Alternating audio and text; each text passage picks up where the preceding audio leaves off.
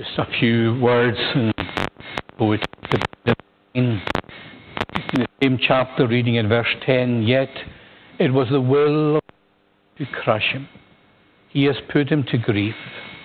When his soul makes an offering for guilt, he shall see his offspring. He shall prolong his days. The will of the Lord shall prosper in his hand. Out of the anguish of his soul, shall see and be satisfied.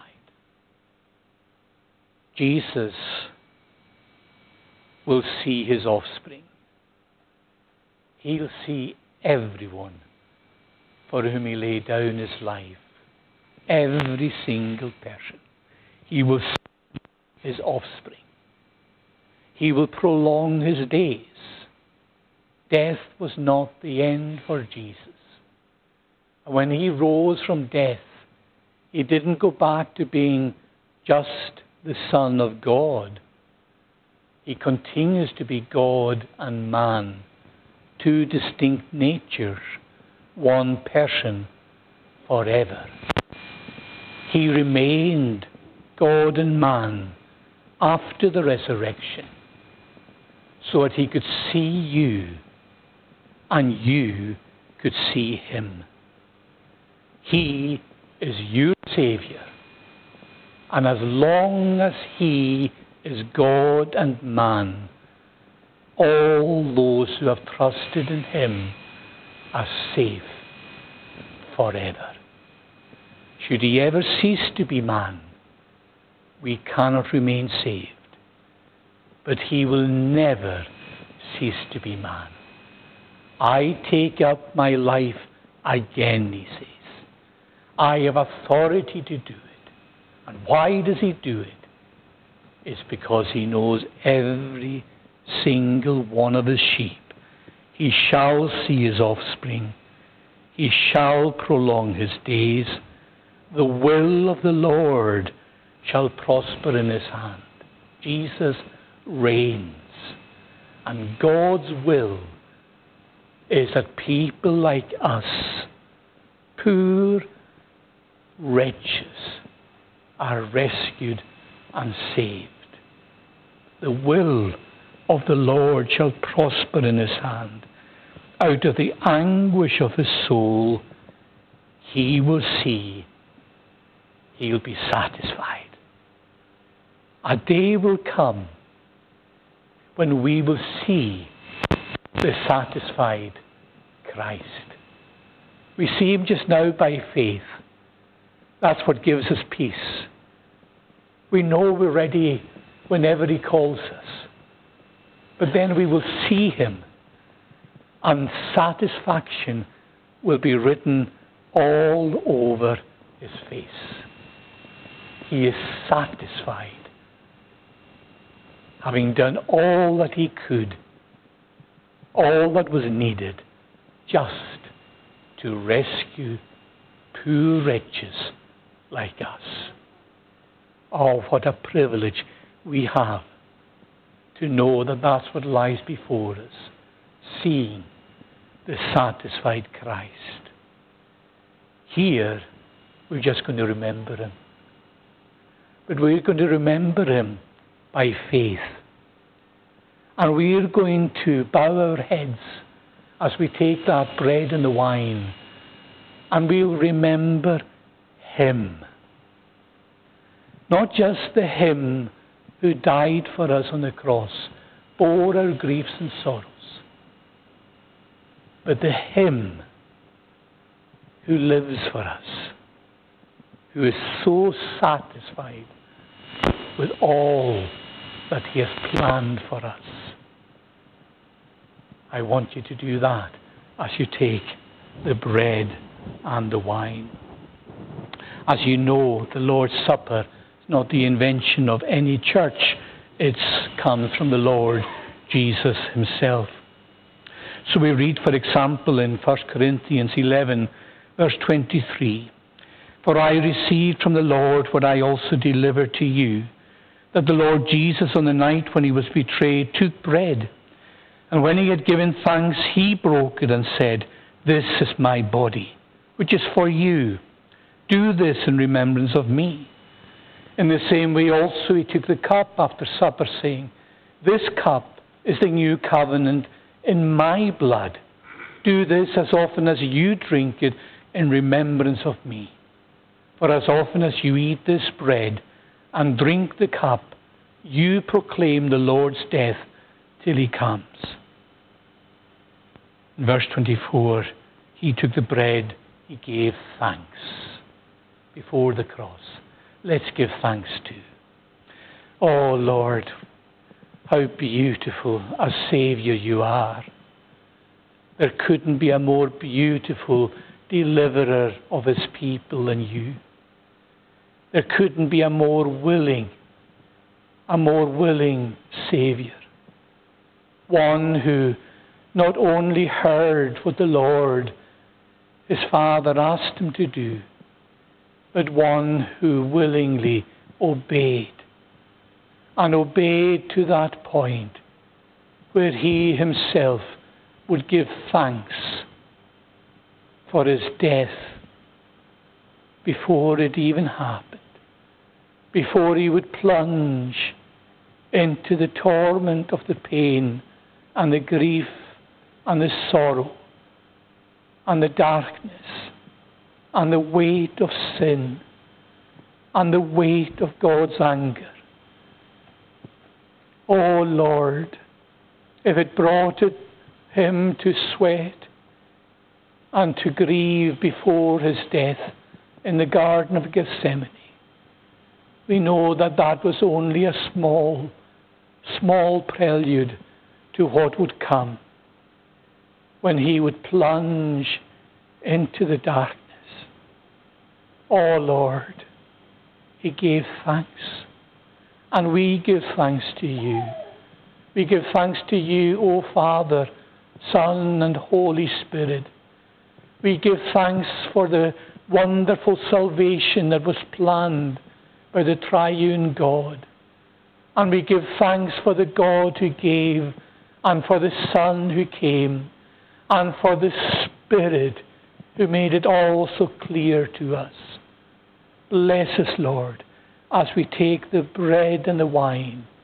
May it be a stepping stone to deeper worship, greater thankfulness, and more willingness to be your witness in the days to come. We ask it in Jesus. Amen.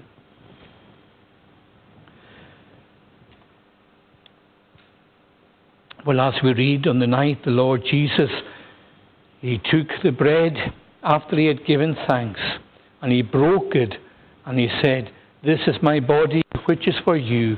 Do this in remembrance of me.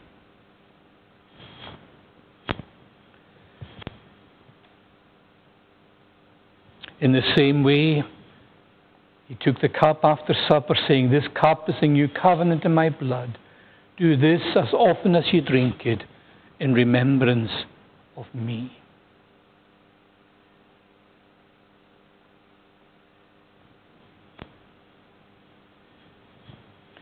For as often as you eat this bread and drink this cup, you proclaim the Lord's death till he comes.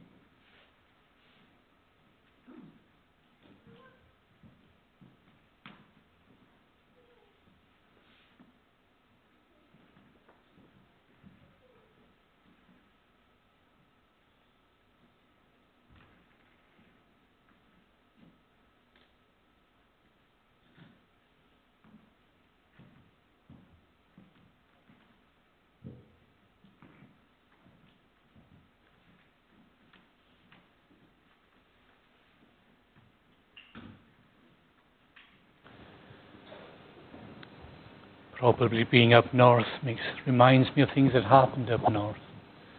Westminster of Dingwall Free Church from 1989 to 99.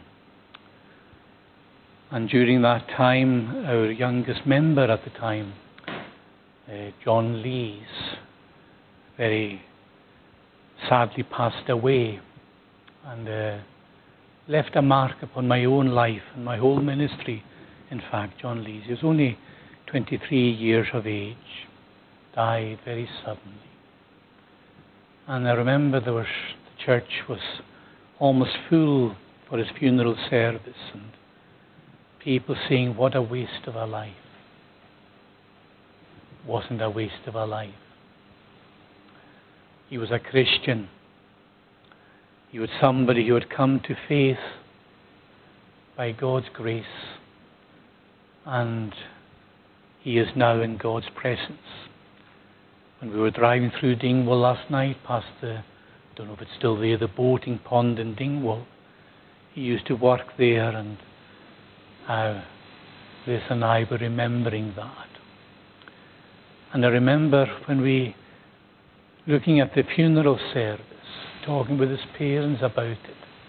And they wanted the closing words of Psalm 72, 17 to 19 to be sung, just as we will in a moment. Joan and Fred said, make sure that you tell them it's not John's name forever shall endure. Last like the sun it shall. It's the name of the Lord, the name of our Lord Jesus. So let's stand and close our communion service singing His name forever shall endure, last like the sun it shall. Men shall be blessed in Him, and blessed all nations shall Him call.